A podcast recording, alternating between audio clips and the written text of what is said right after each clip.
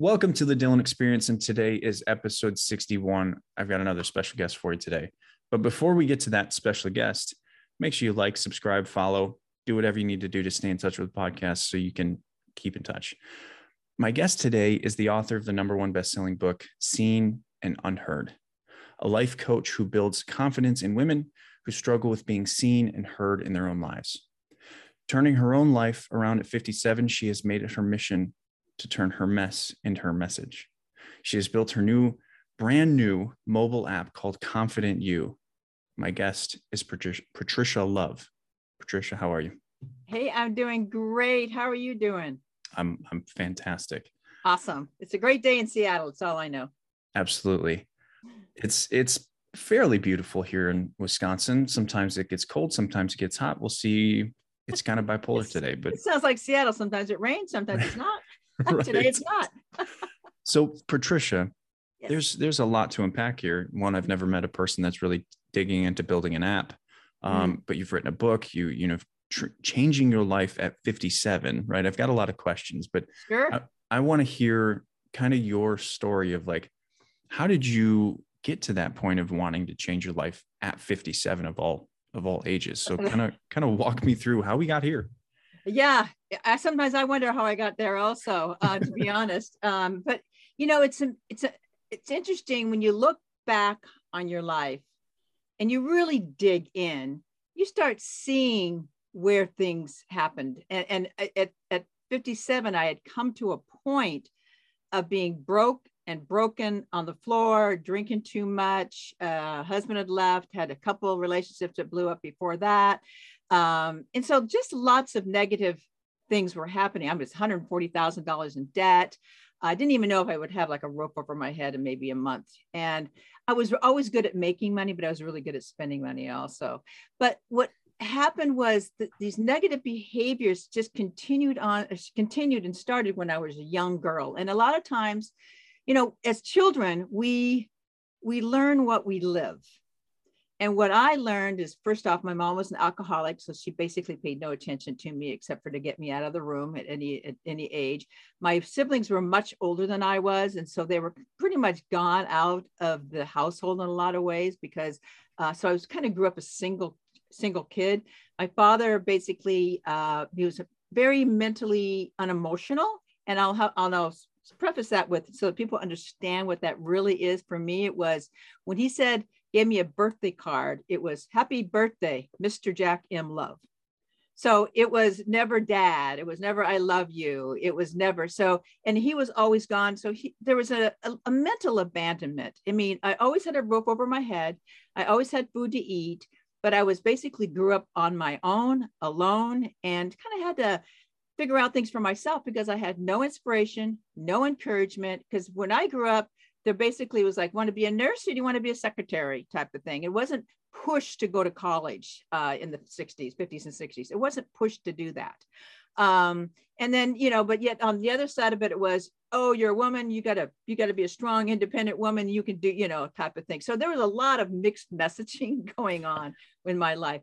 But unfortunately, when you when you grow up um, with that kind of behaviors and not have any encouragement or inspiration or discipline or even any tools to actually guide you into your teen years and in your 20s which if you don't have those tools that's when things can go awry. And right. in my instance they went awry. So bottom line is during my um, 20s a lot of things happened. I had sexual traumas I had relation. I was just looking for the daddy love that I never found. Uh, I was drinking. I was drugging. I was doing too many different things, and so this all led up to in my 30s and 40s that I just never knew how to change my behaviors, and these were negative behaviors. And as you you probably know, or a lot of people know, when you keep doing the same thing over and over again, you always get the same result. So you have to learn how to, you know, decipher that. So what the bottom line is that it was at 57 and after a couple of a divorce and and where everything hit the fan in my late 50s, I knew at that moment something had to change because even at 57, I felt I still had a good portion of my life left and I didn't want to be a bag lady. and so i had to make some decisions and and so i did and so the last 12 years 13 years almost um i've changed i changed my whole life around but i did it one one moment in baby steps and one day at a time and the such until i was in a it got into a place that i could start giving back and doing things and doing things for other people so that's kind of the story a little bit maybe more to that but that's right. a little bit in a nutshell I hope this isn't a fatal error for me, but I'm I'm putting a couple things together here. You're telling me that you're almost 70? Yes, this month. Wow. Well, first of all, congratulations and well, thank you. Birthday. But but you don't look it, right? Well, and thank so you. That's it's incredible that you know that you have at 70 years old, you have that vigor and that that joy and you you exude this passion to do what you're doing right now. And so, I mean, when when you said 57 i was like well, you don't even look 57 first of all so there's that but what so i mean there's so many questions right? Like sure. the, ask away i'm an open book. You said you started making decisions mm-hmm. right? And and i'm really curious about what were those decisions that you started you know recognizing that you had to make?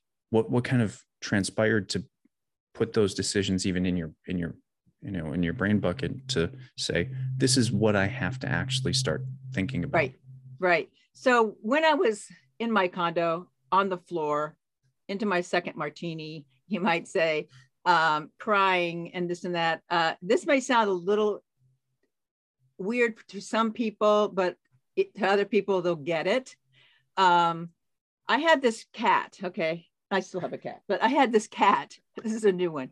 Um, her name was Hula, and she had always been so soulful that it was amazing. It was like she had this thing about her that was caring and loving, and you know, and there's some cats that I've had they're not that way. Okay, so it was definitely something about her. But just a step back, my sister had passed away when I was 29, and she was like my mentor and my person who took care of me in the long run because she was 10 years older than i was and my parents weren't really there to you know really lead me at all so i always looked to her and as a mentor and so i've always felt she's been near me and next to me uh, and i've always felt that and i've always had good intuitions on that and i'm, I'm more much more spiritual than religious so that everybody can understand sure. but it was that day, and it was September of uh, 2009, I guess. Yeah, actually, it's a little longer than I thought.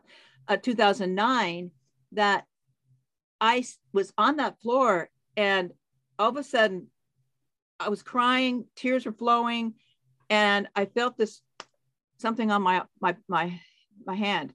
I look over, and here's my cat Hula with her paw on my hand, and I swear some kind of energy, something something happened that just kind of lit me up and just warmth came through my body. And I heard this you got to keep going. Do not give up. Take your power back. I don't know if that was the cat. I don't know if that was my sister coming through the cat. I don't know what it was, but all I know is it felt so strong that I literally actually had to write down uh, five words because five words came to my mind and I didn't even know why. And I wrote down acknowledgement, forgiveness, mindset, accountability, and perseverance. And later on, in I added gratitude. But those five words I just put on a piece of paper because I didn't want to forget them. And I had no idea. But that day was the day I made the decision okay, I got to be honest with myself because the shit that's been happening this last 57 years have not been working. I've I'd make money, I'd, you know, I'd lose money, I would get into relationships and I'd get divorced or lose the relationships. There was something I had to acknowledge the fact that maybe, just maybe, I played a part in it.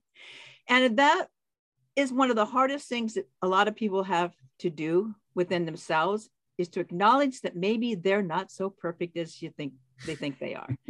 and it's a it's really a hard one. It's in fact most people and i was doing the same thing. I was compartmentalizing all of my traumas compartmentalizing anything to distract my life from anything negative.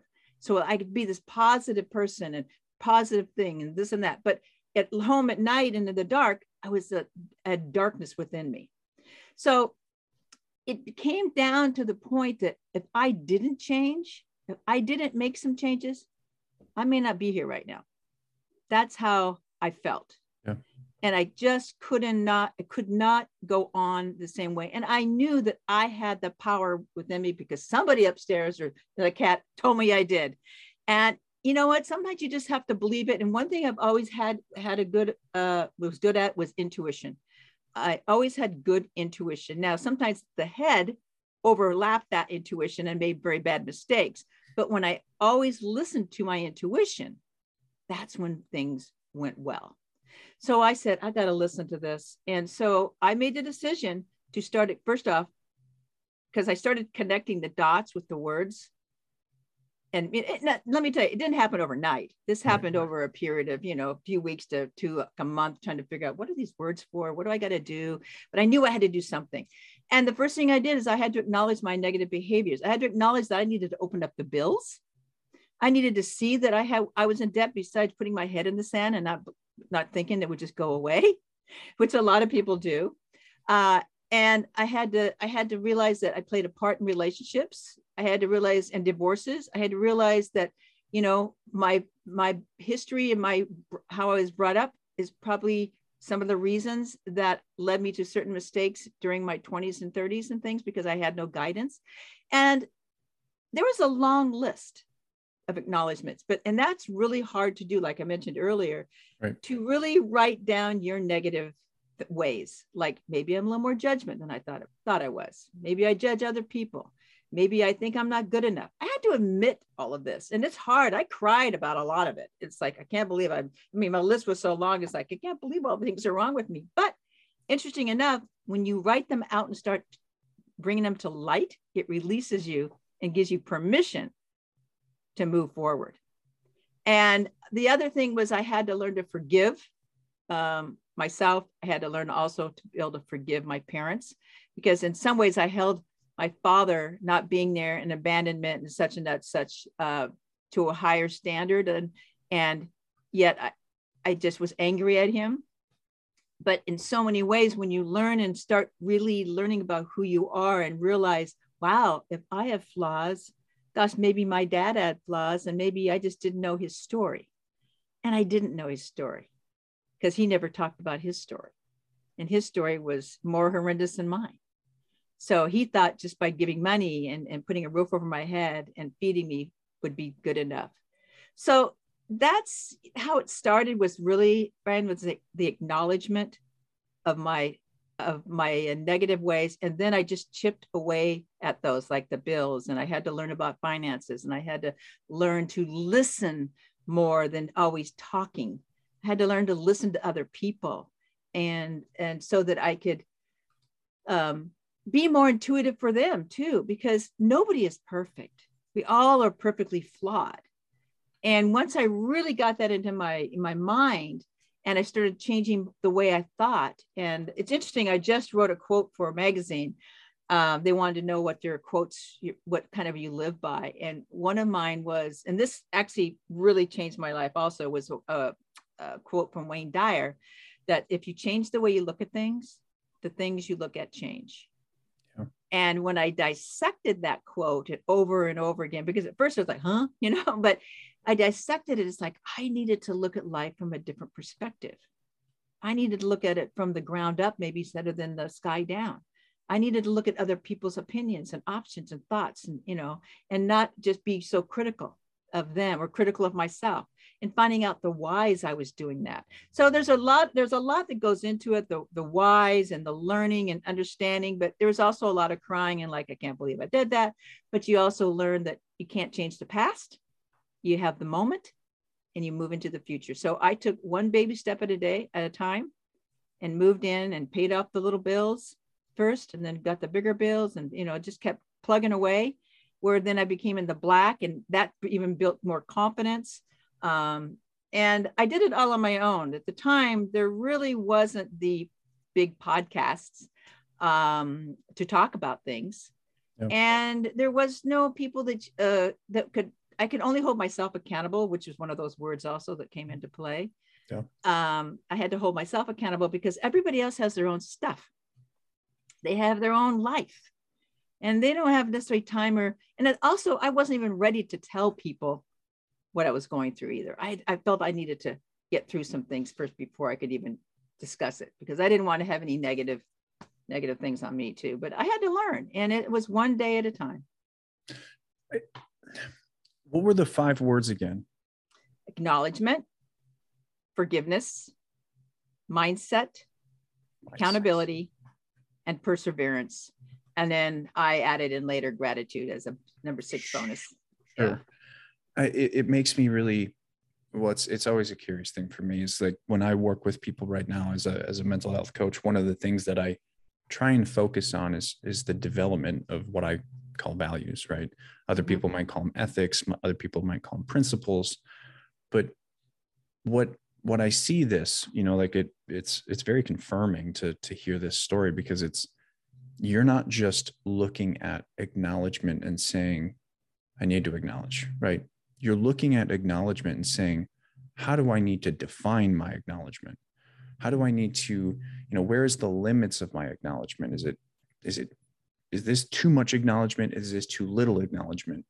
Um, and and really diving into what those words really mean to you defining them and and preparing them for practical use i think. And and it's really it's really a powerful thing to step into that i think attitude right that mindset mm-hmm. you know so we could say um and and start digging into something that is so in front of us this whole you know we've always we always know what acknowledgement means and forgiveness means and you know perseverance and accountability mindset gratitude we always know what they mean but we don't really know how it means or what it means to us until yes. we we sit in the pocket and say i need to sit here and find this and the limits of all of this until i it, and you know until i get it before i can make any decisions that actually matter.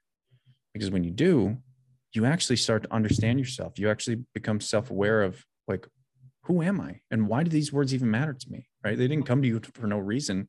You've been yeah. thinking about them a long time but you know they they became so intrinsic to your process because in many ways i think you sat down with the self-awareness of what they really mean to you not what they mean to you know jack who talked about acknowledgement in the corporate meeting six years mm-hmm. ago right like what they mean to you how do you define them that's really that's really interesting to me because yeah. it's something that i've talked about for two years now yeah it, it it's interesting because i've always been really even though I was terrible at English, okay, when growing up, because I wasn't the best student in the world. I was always smart, but I was not the best student because I just didn't, you know, I didn't put myself into that area, try to work very hard at it. But um, I've always loved words.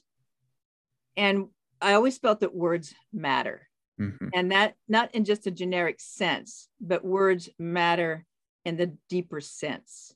Yeah. And so when people say things and it's and, and, it's i don't like dissect their words or anything like that but it's it's if you listen to people you can actually read between the lines and hear between the lines what they're really saying and that was so the word listen became very important to me also to not just listening to myself because that's where you get that internal you know affair with yourself and start loving yourself when you start listening to who you are but i also wanted to had the opportunity to listen to other people to hear what they said. Where before, there was a lot of times, and I, I know a lot of people do this, um, is they're thinking be, while somebody else is speaking, they're trying to think of what they're going to say.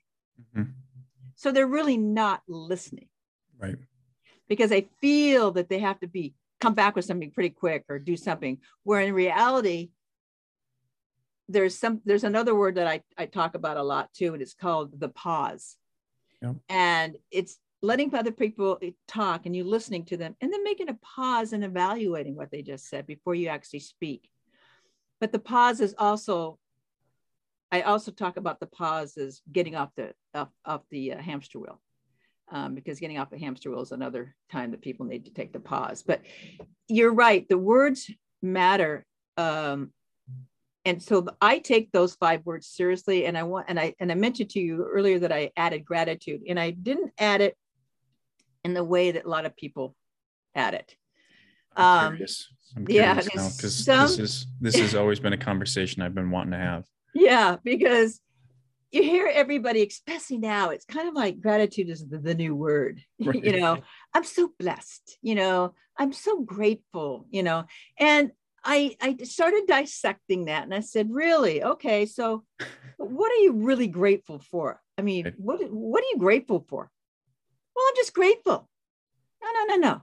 You it to me, you have to really dig into the word and appreciate the word of what it really is because anybody can be grateful and have gratitude and bless people and whatever but you've got to take that and that still word hate their life and still hate their life and i find that and that's exactly where i was going because you know what most of those people that say i'm so grateful but they hate their life Yep. And so this is what kind of made me dig into it. And I do call people out on it a lot, especially my clients sometimes like, but what does that really mean? You're grateful. Are you grateful for the fork that you have in your hand right now because you're eating at breakfast or you get that caprese that you're eating that somebody else may may not have? Is this uh, something that are you grateful for the roof over your head because there's a lot of people that have no roof over your head? Do you think about that or are you just grateful?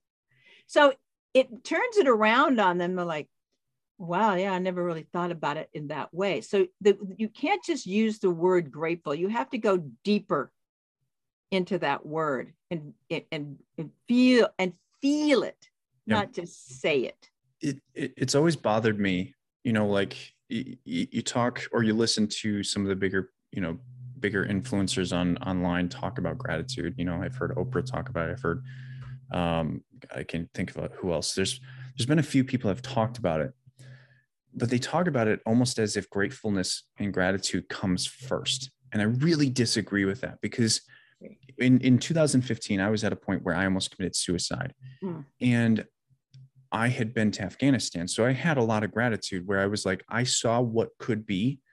But then I was also in this place where there was a lot of generational trauma that I was dealing with. There was a lot of trauma that I was dealing with, grief. I had lost my father to suicide at six years old, brought all of these things to a bear. And I was, I could recognize gratitude of like, I'm in America right? Like I'm not dealing with what Afghans are dealing with right like, even now, right? Like but back then it was still terrible. Um but that didn't matter because if I were to look at gratitude, I would have just been pissed off. What I what I really needed to look at was why was I not understanding of what my life was at the time and and in comparison to what it could be like i wasn't grateful for the opportunities that were coming to me. I wasn't grateful for, you know, all the things that I had. What I struggled with the most, I think, was I had a lack of understanding of how to approach communication.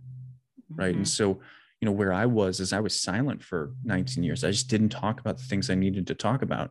And I was always fearful of expressing myself and sharing things because I had already made assumptions that nobody was going to care nobody was going to be there nobody was going to know how to deal with it you know and i could go on there's a so many there's a list of things right like mm-hmm.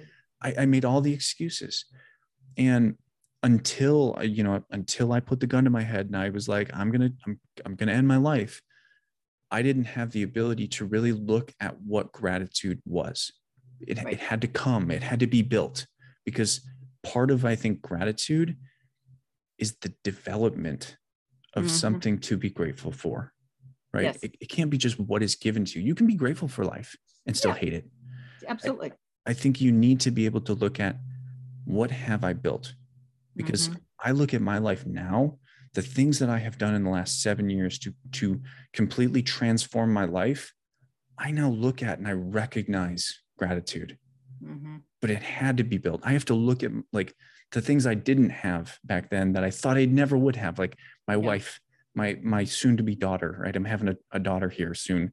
Um, my my stepson, my dog, my my home. Like I never thought any of those would exist for me because I never thought I'd live past 25. I never thought I'd live past 20, you know, 30, 30 something. Um, and now here I am seven years later, profoundly helping millions of people right i've i've mm-hmm. have i, I can't even tell you how many millions of views i have i can tell you how many millions of likes i have on tiktok right. Right. but it's you you don't understand gratitude until you learn how to how to build how to create how to craft how to develop you know all of those words that mean to build that foundation and and grow who you are. And i don't think people really talk about that very well. No they don't. They because it just becomes words to them. Yeah. They're not defining the the, the words and and they're just they're just saying the words and they're not feeling the words. And when i go back to that feeling whether it be acknowledgement or gratitude or mindset or whatever i found that in order to feel anything and we're going to go back to that word pause you've got to pause and you've got to step off the hamster wheel you've got to stop the monkey chatter you have to be okay with being alone. I have friends that they just, they just, they, they don't want to be alone. So they're always like, hey, you want to go here? You want to go there? You want to go out to lunch there? And I'm like, no, I'm good, you know, and, but they need something to distract them from their lives. And so for your, your people who are watching this or listening to this, I, I, I would just say, take even to start even 30 seconds. I'll even go 30 seconds because it's everything is a baby step. Go into the bathroom without your iPod, without your, you know, your your your your earbuds, without your music, without the kids, without anything, or take a walk without music. Because some people say, "Well, I go out in the uh, and walk in the, you know, nature and this is stuff." I said, "Yeah, but you got you got music on. You're distracting yourself." you missed half of the things. You missed that that that seal that was birthing of birthing and that seal over. So you've got to take it all up and go naked in your mind and in your you know in your mind. And when you do, I find that the, my clients come back and say it was hard. I said, yes, it's hard. Everything is hard. It's going to turn out to be better. It's just because you're not used to it. You're just used to this chatter. So it's become normal. So the quiet is like, not normal to you so you don't even know what to do with yourself i remember when i first started that because i i always people would say to me oh you should meditate and i'm like oh my god meditate that means i got to put my you know fingers out like this you know and i've got to like go into trance you know and i'm like there's no freaking way i'm ever going to do that right and i actually turned that that word and i kind of pegged my own word and i call it quietation and i ask people just to take 30 seconds or two minutes anything step away and pause and do nothing. And I find that they come back and they say, you know what? Because I give them a challenge for like one week do one minute, do three minutes. If you can do longer, great. If you can't, that's fine. But I would have to say 99.9% of them back who actually did the challenge come back and say, oh my God, I want to keep doing this because I love how it feels. And I love that even though it's hard and I don't always like some of the things I'm thinking about, because they're actually finding out who you are and some of the things you don't like yeah. and some of the things you do like because i always try to tell people you know whenever you find one something you don't like there's always something that's good about you also so don't forget that. And so it's amazing they say it changes their life by just having some quietation and they start thinking about things and then they can get into the more challenging of acknowledging things and forgiving them things forgiving themselves and, and learning about words and gratitude and the such and breaking those words down. So those are not just words anymore they're feelings and and you can address them and and it's just like i try to get people who who um, also who always are saying to themselves oh my god i got to go to work today Oh, I got to go to the grocery store. Oh, I got to go take the dog here. I said, Why don't you say I get to go to the grocery store? I get to go to work today. I get to spend time with my sister today. I get to do the laundry. Some people don't get to do that. So, words, you know, it's really thoughts and mindset and mind fitness because I believe that the word mental um, is, is a harsh word for a lot of people. And it, it comes it comes with a lot of backlash from in the past of mental health. So I always like to call it mind fitness. And you know, we're because we're we we do fitness on the body, let's continue to do fitness on the mind. So it all works together. Um, the pausing, the you know, the words and the such, but it's uh important for people to realize that they need to dig into the words and really feel those words like you were talking about gratitude. Yeah. There's there's far more there's far more emotions than we have words I think mm-hmm. you know we we mm-hmm. don't have we don't have the vocabulary of the vernacular to have an a, an educated conversation about what's going on within us. You know, yeah. and and that's I think that will always be the case. I don't think humans will ever have the capacity to fully express what's happening within. But as I think you grow and develop your vocabulary, you actually have the ability to start understanding more about yourself. But there, you know, I kind of, I kind of side with, you know, Carl Jung and the idea that there's always a piece of yourself that you will never know. Yes. And I, I think that's, I think that's really important. I also kind of side with the idea with like how, how Jordan Peterson looks at things and says, you know, there's a monster within you as well and mm-hmm. I, I really I, I really find that to be true there's always going to be hard stuff there's always going to be dark stuff there's always going to be things you think of like yeah, i really hate that person you know or really hate this or i really i'd kill that person if you know if i could you know like yeah. you're that's always going to be part of life yeah because i think we we've kind of lost this undertone that we are still a part of nature, right? Mm-hmm. Like we think we fit into society, and the reality is we've built society to fit us. Yes. You know? And and there's this natural part of life where we have we have these thoughts, these feelings, these responses, these reactions that go against what society has deemed normal or you know uh, non-confrontational. And the reality is, is they actually are, are composed of these realities in nature that says we have to fight for what we for for our needs. We have to support ourselves in some some regards. And you know as as a species i think there's a lot of importance in putting emphasis on reminding ourselves we came from nature.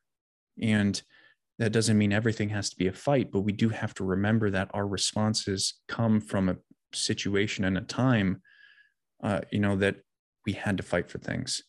Yeah. Um, yeah. I just want to quickly say on that when you say come from nature, is it people, if people were to take a second and and feel when when they're outside, most of the time you feel like it grounds you, mm-hmm. right? Because nature is grounding because we are part of it we are part of that species we're part of that whole thing and that's why when we're out there and the ocean and different things people good thing have different things grounded but it's all comes down to nature that really grounds you. Not buying that car didn't ground me just made me happy for five minutes but it didn't ground me and make me feel good necessarily.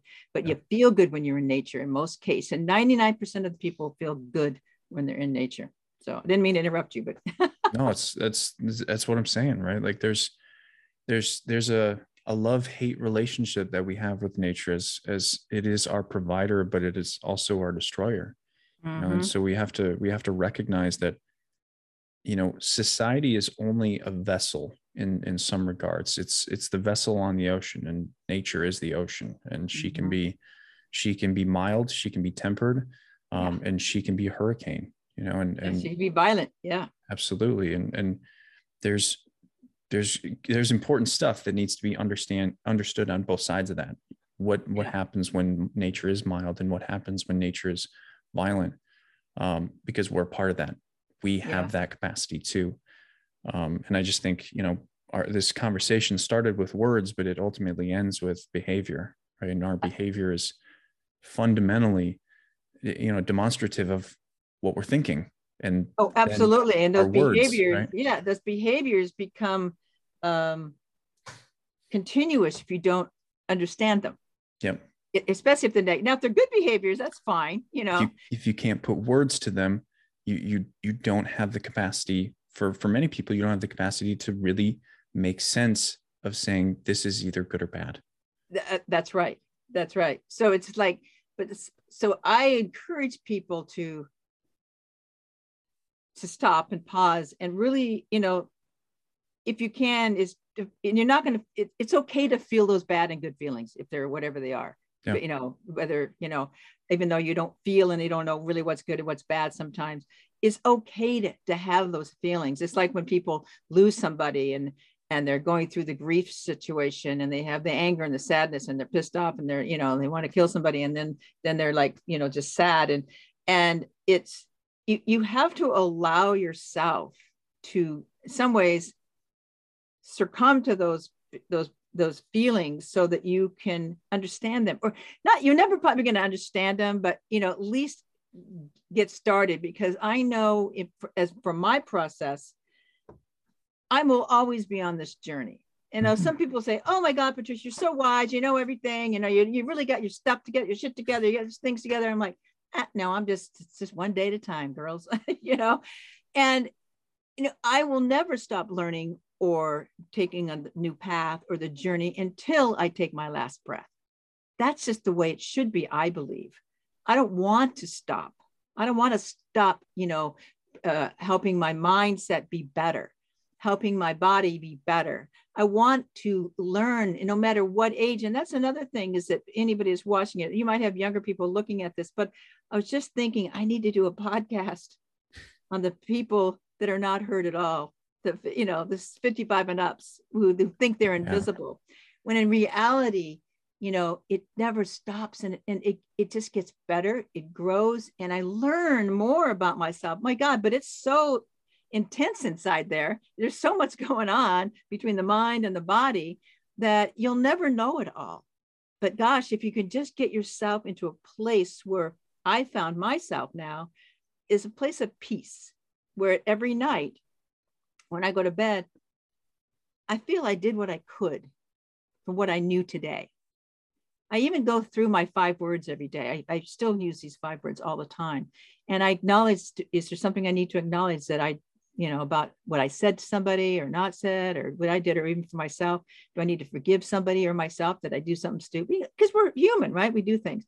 And then I go through that. Now the list is not like long like it used to be. It's very short usually because it's just one day at a time but it brings me to a, a point of i think that most people just want to feel at peace yeah. you know it's just like when they're they're few few minutes before their deaths they just want to feel peaceful and if you can feel that way then that to me that's that's living and i'm you know and i'm good but tomorrow brings a whole new set of whatever is going to happen and how i'll respond to things and and i hope i get better and better at responding at things. Um, and it but it is a journey it's a path and it's never ending and i embrace it every day.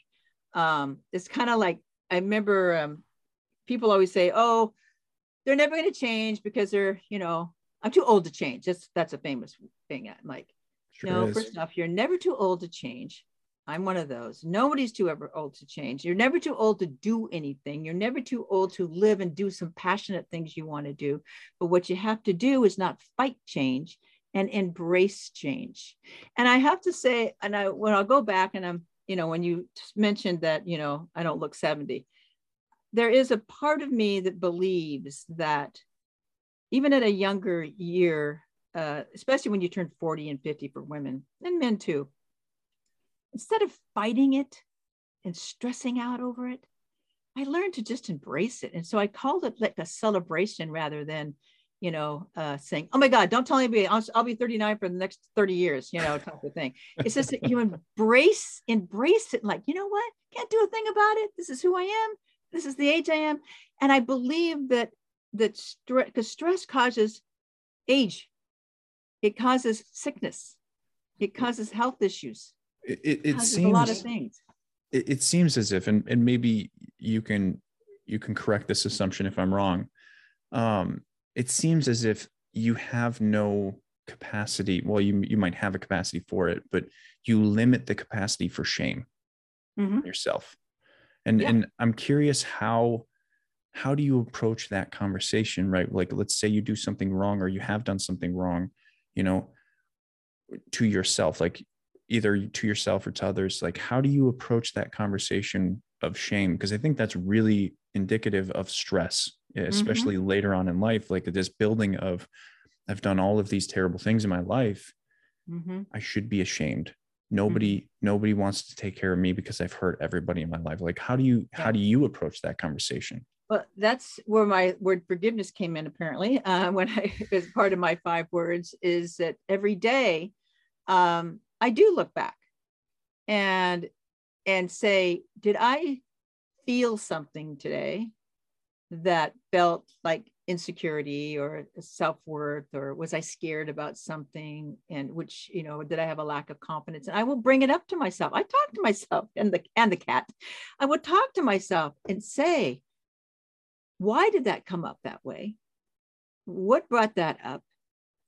And instead of kind of pushing it and like oh my god i'm so in, you know uh, incompetent or i'm so calling myself stupid or you know doing something dumb I immediately will say to myself, well, Patricia, that didn't go quite as well. And you felt some things in there that you, you really know is not true.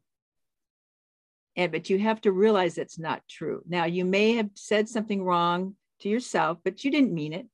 You're just, that was just something that happened in the past that you brought back up. And really, in reality, you, you know that it's not true, that you're not smart enough because you are smart enough. So I try to counteract those things internally.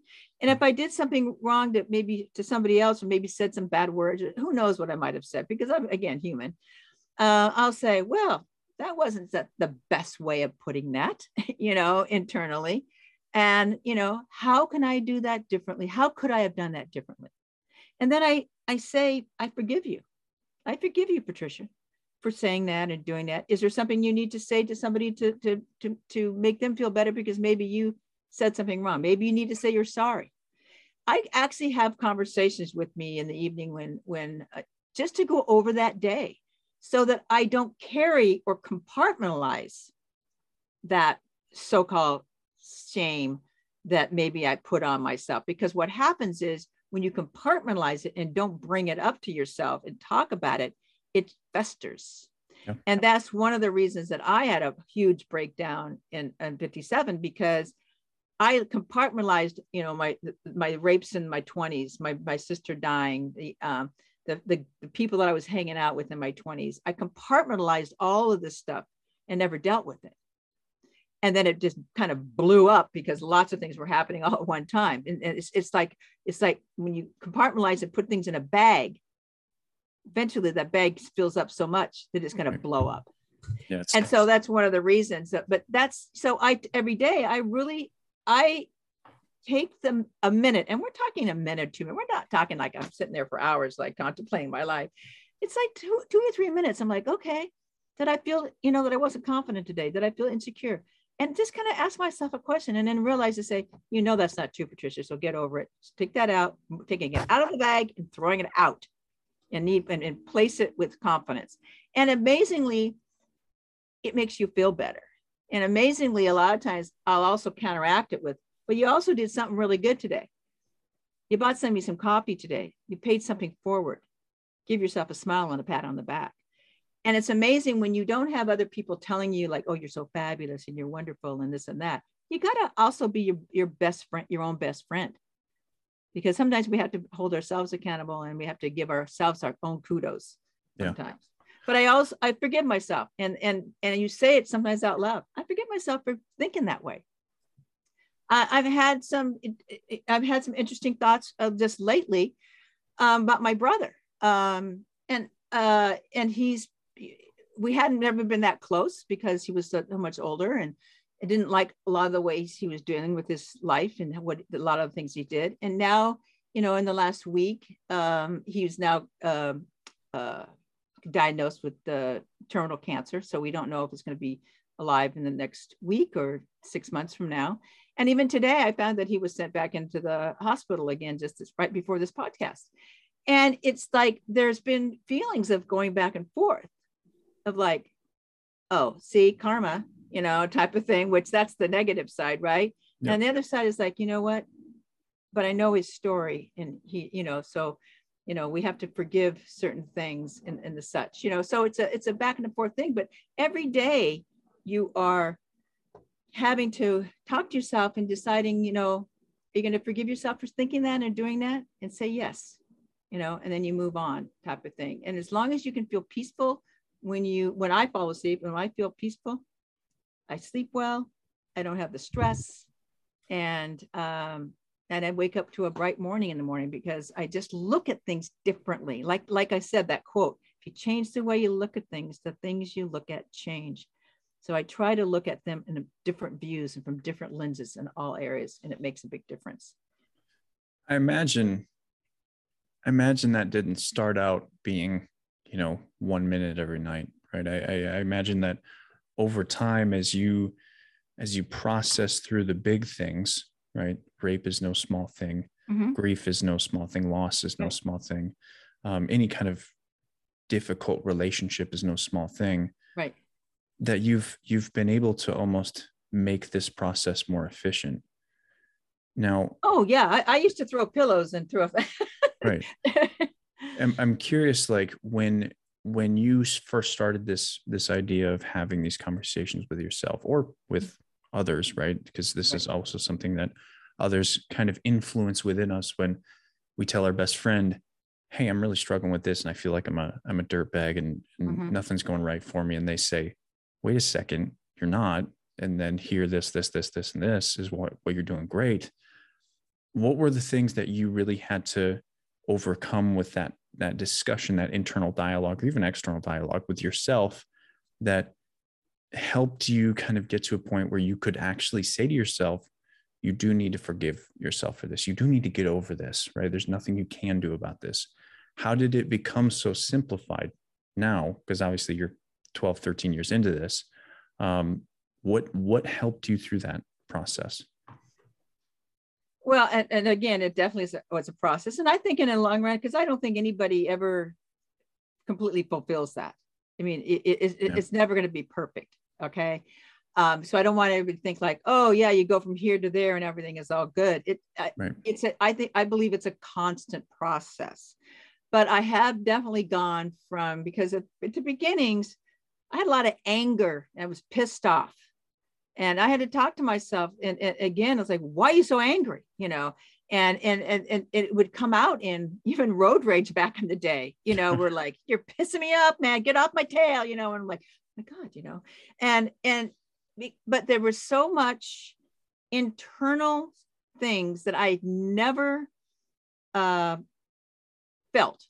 I just didn't allow myself to feel i didn't allow myself to feel. That was yeah. the bottom line I didn't allow myself to feel at all. And so when it came out, and I didn't understand, I didn't really understand where all these things were coming from. You know, I'd be happy and then, you know, but I wasn't, I was never diagnosed as depressed, you know.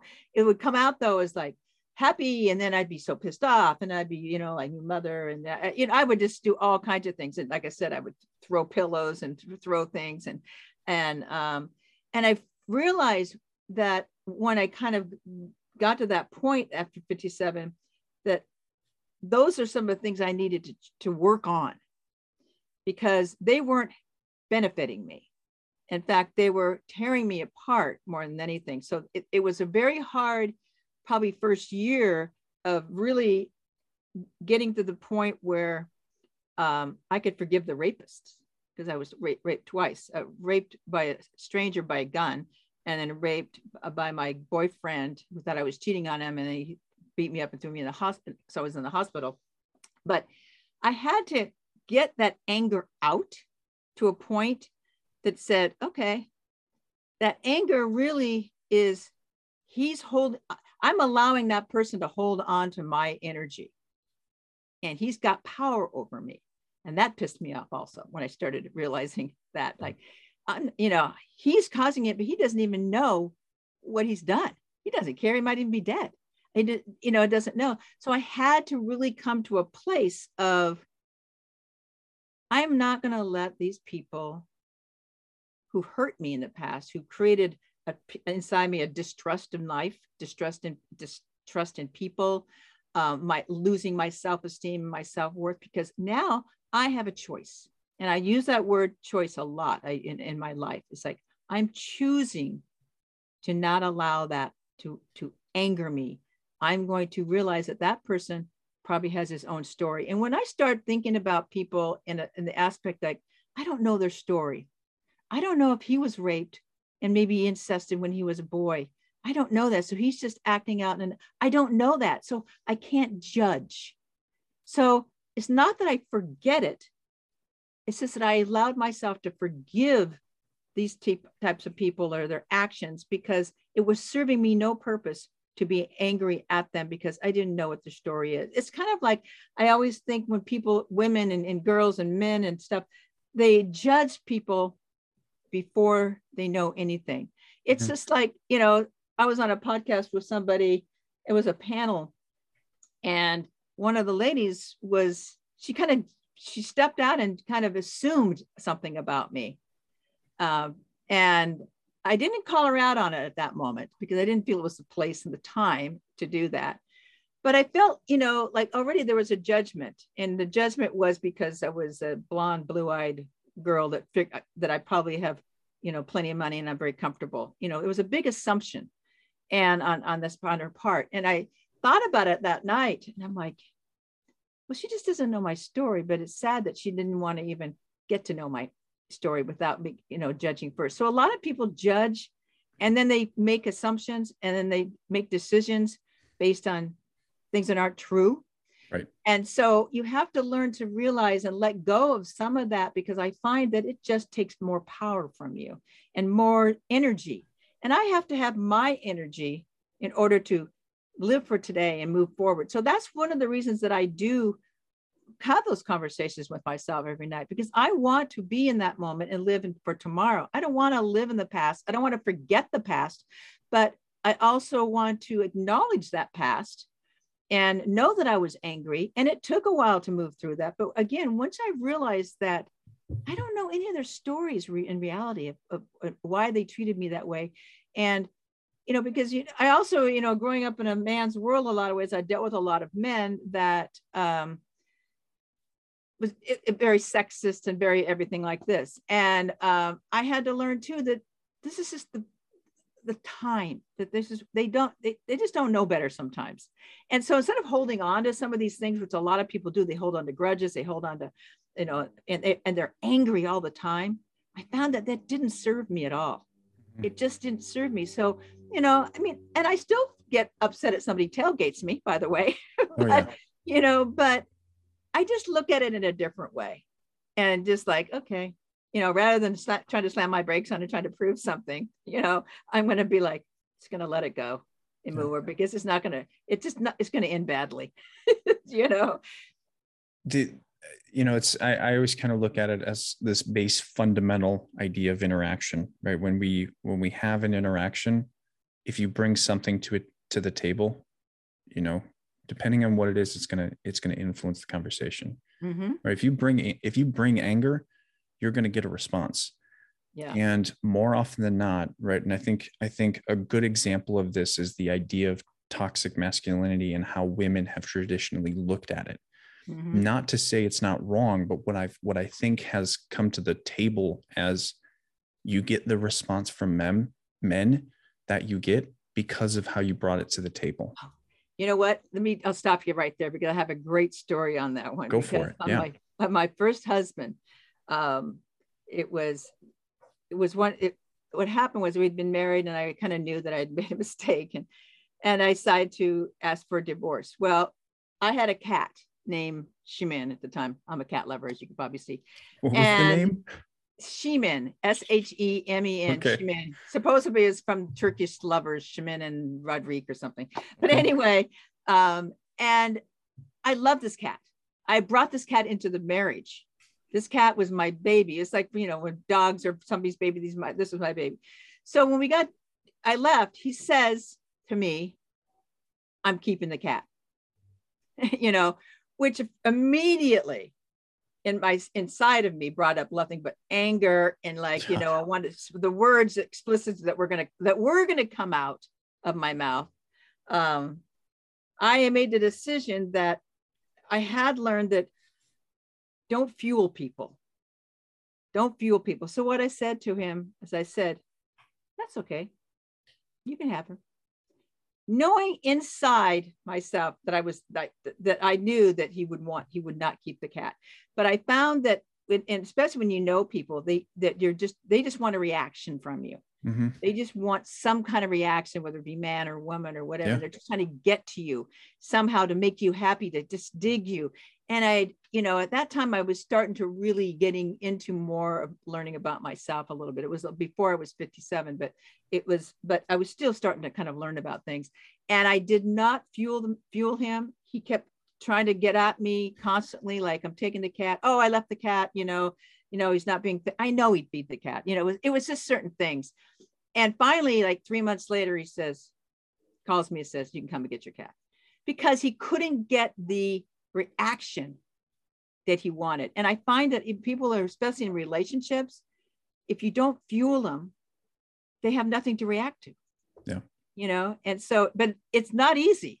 No. It takes a lot of willpower. And even in fights, I find that tell people like, take a pause.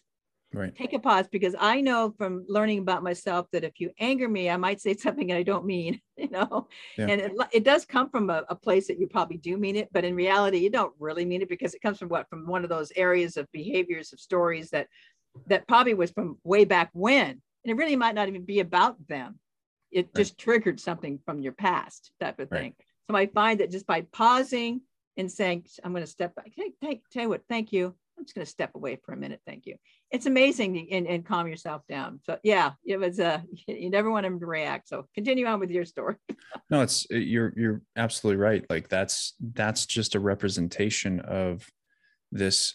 It, it's it's toxicity, right? It's this. I want you to feel something because I'm upset, right? Mhm. And and you know, I, I was talking about like toxic masculinity, um, and and it almost became reversed, right? Where it was almost toxic femininity Mhm. attacking toxic masculinity and nothing nothing was done for quite a long time it was just a constant political battle and a, a you know a, a constant online debate um whereas like how we how we've looked at it now i think through tiktok is a lot more appropriate because we've gotten past that emotional aspect Mhm. is we're looking at narcissism we're looking at the idea of what are toxic interactions within a relationship and we're starting to see men have this upbringing that have built this while women have this upbringing that have Mhm. built this.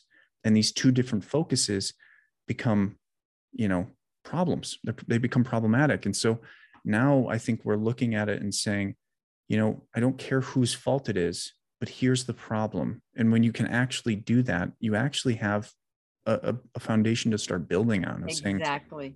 there's you know you could certainly blame narcissism right Mhm. and and the the legitimate narcissists out there because sometimes i think that word is overused Mhm. i think people have narcissistic tendencies but to be a narcissist has there, there's quite a lot of of issues you quite- have to yeah, really you know centralize um but to have those like to talk about interaction is a really deep and intricate subject and we like to label people and blame people and judge people and all the things that we've already talked about. And that is not beneficial you know that doesn't serve a good purpose of like how how are you supposed to have a conversation when you say you have all of these problems. What initially right the when you when you respond to that you're going to be upset because you're like if that's the first time you've heard about those issues because maybe you know it- and especially like as men i think i can i can actively speak about this. Mhm. as men one of our one of our goals and one of one of the things that we were built on was you have to provide for your family. You have to provide right? And so what we do is we put our heads down and we do the work right? And then 12 years later your wife turns to you and say i want a divorce because you're never around.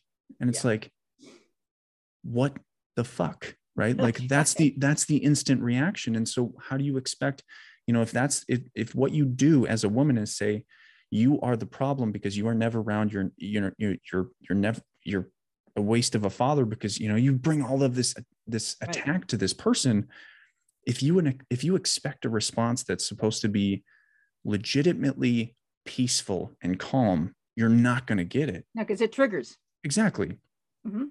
And so that can just set off a complete miscommunication and not to say that's women it's both right Oh, it's like both. It's it's totally both. It's Yeah. totally both. And there's some people that use that to their advantage too. Yep. By the way, it's you know, Absolutely. people- and I totally agree with you. If we could just find some common ground, and it's not easy Nope. because talking and communication is hard.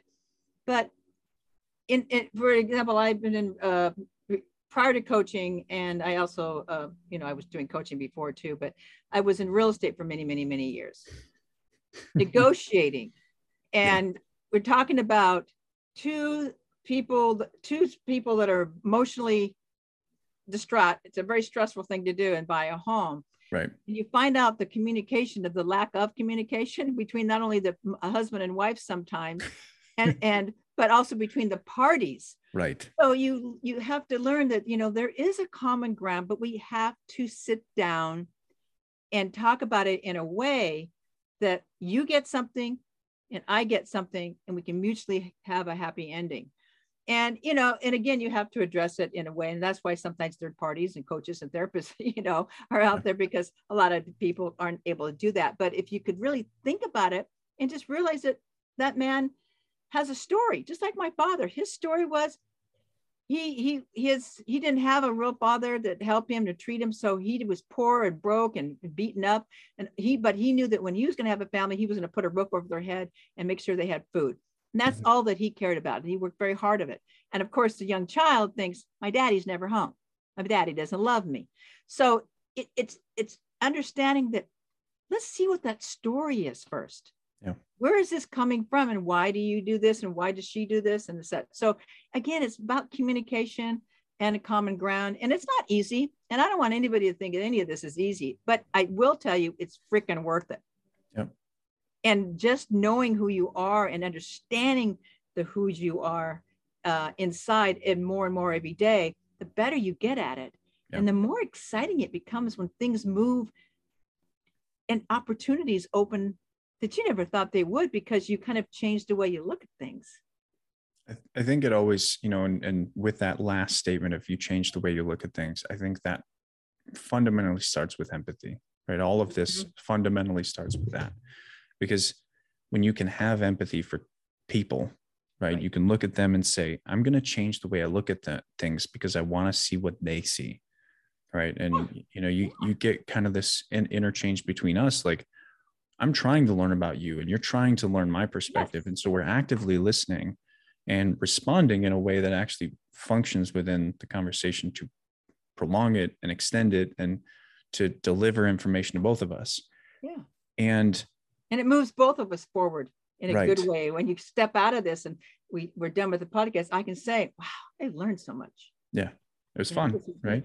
Yeah. You know, and and even even then, like you also have to have the ability to say, fuck you, right? Like the the ability to have that savage kind of be mm-hmm. be able to pull out when you know when I say something like Patricia, you're terrible, you're the worst human being ever. You should have the ability to say, well, fuck you. I don't need this, right? I'm going to take a pause for a second, think about this. That was pretty, while I take a step away. right. Like I'm, you know what? Maybe this isn't the right thing for us to do. Maybe this isn't the right thing for us to talk about. Right. Right and, now, your type of thing. Exactly. Yeah. And, and that ability to kind of take that step and, and that's accountability, right? That's, that's accountability is taking that step and, but also realizing that not everybody is for you. Yeah you know honestly it's like yeah. how many times i mean i i really work on a lot of energy because i believe energy is a, a, lot of different things and you either uh it, it, everybody has energy. Now there's some people have low energy versus high energy. It's, but you it's like walking into a, a bar let's say a bar and you know that all of a sudden you get this weird feeling about these people over here and you just feel negative energy coming from it and you're like oh i think i'm going to go this way you know? And it, it's understanding that that you're not going to have everybody like you or love you and that's okay because mm-hmm. i don't want to like and love everybody. It would be too busy for me you know so it's it's important to make really people realize that you don't have to get along with everybody it just may that energy just may not be you know the right fit and maybe down the line it might be maybe their planets will you know align somewhere who knows but at this point it doesn't really work. And you just have to be okay with that. Well, that's okay. That's right. okay. I move on. Absolutely. Well, Patricia, I feel like we could talk for hours, but I, I think we both have things to do quite soon. Um, and so I, I want to fun. right. I know. I, I mean, I, I feel like we could continue this conversation for a very long oh, time. Oh, maybe if we'll do it again next year. Absolutely. um, I would love to give you an opportunity to share a little bit about your book. So I want to yes. I want to give you an opportunity, not only your book but your app, because that's that's one thing we haven't been able to talk sure. about yet. Could you give me a summary of, or give the people a summary of, you know, what's your book about, and what does this app do for people? Well, first off, here's my book, Seen and Unheard, and it's a memoir of my of my life. and but it's also a book that every a man can read, men do read, women read because uh, they they they know somebody who has this maybe the situation or the story, and so they can say it can be your spouse or it could be a, a girlfriend or a boyfriend or a friend, and it just takes them through it. Whereas it, it gives real life stories that say, but you can change this. You can do something differently.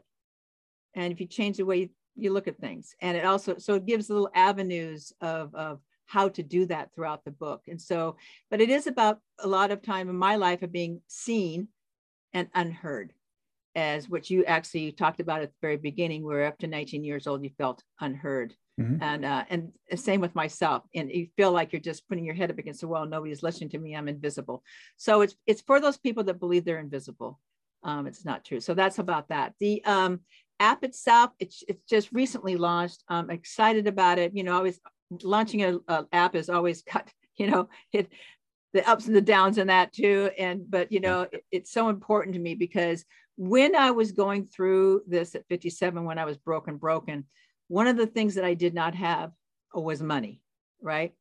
And, you know, I had to learn things on my own. And in reality, if I didn't have that $500 or to co- contact a coach because I didn't want to call my friends because I just I wasn't ready to do that. And so I didn't have $250 a, a month or $500 or whatever it might be. So I wanted to create a free app that if they want to upgrade, they can and, into an affordable monthly app about building confidence because I've always believed that confidence is freedom. So the more you can build your confidence up, the more freedom you have to do some of the things that you never have done to be able to step outside that box. And then of course it all encumbers self-esteem and self-worth and and and and not comparing yourself. But those are just little add, you know, extras to it, just building the confidence. So it's called ConfidentU. And you can go to the Apple Store to uh, download or Google Play. So feel free to sign up for free and uh, see how you like it. Because there's a, I have a series of things you can go through from the very beginning. So, and it's all about my uh, actually my five words. So it'd be really great for them to to go through it for free. So absolutely. So thank you for asking about that. Absolutely, and I'm I'm I'm hoping some people find it. You know, I, I know there's there's people out there that listen to the podcast that really take a lot of value from it, and I know sure. I, I I've enjoyed this conversation. I think it's so incredible that we we share that idea of you know how important words really are um, and I I put I want to push people to to find you. So, with that being said, let's let me ask you the last question. Give you a, a chance to to share your your wisdom and your thoughts and your um, your ideas on that. If there was one message, Patricia, that you could leave the world, what would that be? Pretty simple. Pause. Take a pause. Take a pause from your life to find out who you are. When I say that, take a pause from social media, earbud, earbuds, you know, music, anything. Just take a pause for you, uh, and so you can start finding out who you are. It's it's how you got to start. It's the only way to start. Got to get rid of the monkey chatter. Too easy. Right? I know, right? It's too easy. That's usually what it is. It's really easy. It's just a matter of taking action. Yep. Well, Patricia, thank you for coming on. I appreciate it so very much. And we'll make sure all the links that people need are in the description and the show notes below. If you've listened this far and you've given given us your time, I thank you very much. And we'll catch you next time on the Dylan Experience. Thank you. And that is it.